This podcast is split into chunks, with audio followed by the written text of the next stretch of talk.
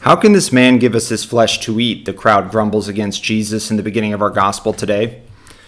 You know, several times in the Bread of Life discourse, the crowd grumbles, murmurs, and complains about Jesus saying that his flesh is, is true food and his blood is true drink. They, they think it's crazy.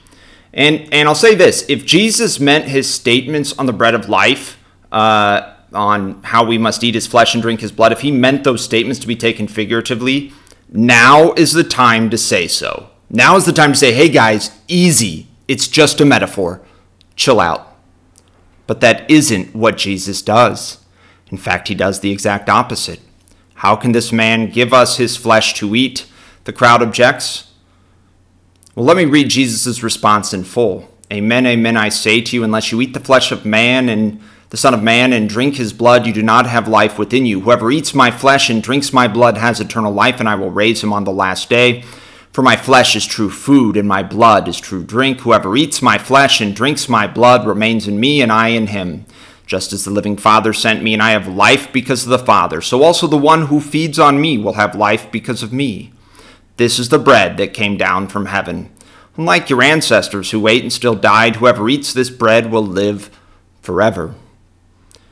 So Jesus not only didn't backtrack, he doubled down on the literal realism of what he, he was saying, right? What he's saying. Even more than that, there's a nuance in the original Greek that we lose uh, in translation to uh, the English. So he, Jesus, changes the verb for eating from verse 53 to verse 54. So in English, verse 53 to 54 is this Amen, amen, I say to you, unless you eat the flesh of the Son of Man and drink his blood, you do not have life within you.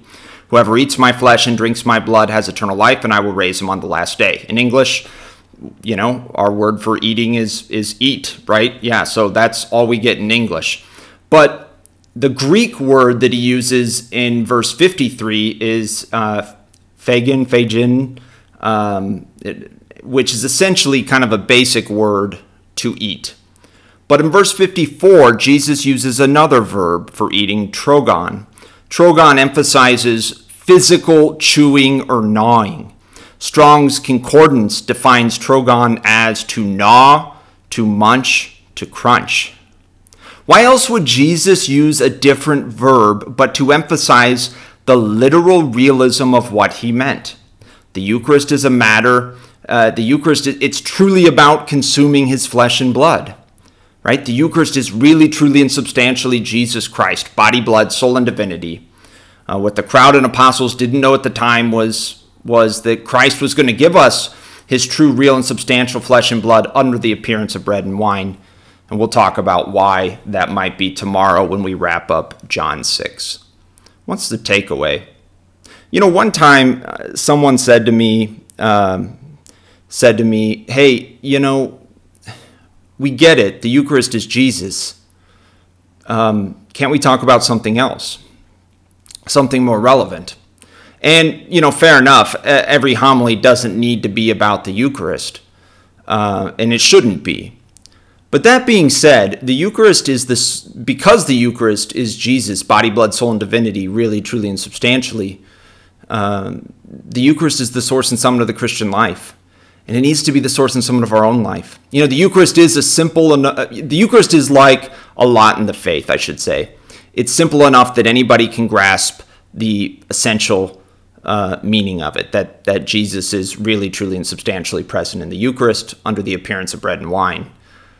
But we can never exhaust the depths of the mystery of the Eucharist. We can spend the rest of our life contemplating the Eucharist and find new insights, gain new graces. Um, we can never exhaust the depths of the mystery of the Eucharist. In this time of, of quarantines and stay at home orders, you know, when so many of us are deprived of the Eucharist, let's, let's resolve to, to contemplate this deep august holy mystery of the Eucharist, uh, so that we never again take for granted this most sublime gift. Let's take some practical steps to make the Eucharist the source and summit of our own lives.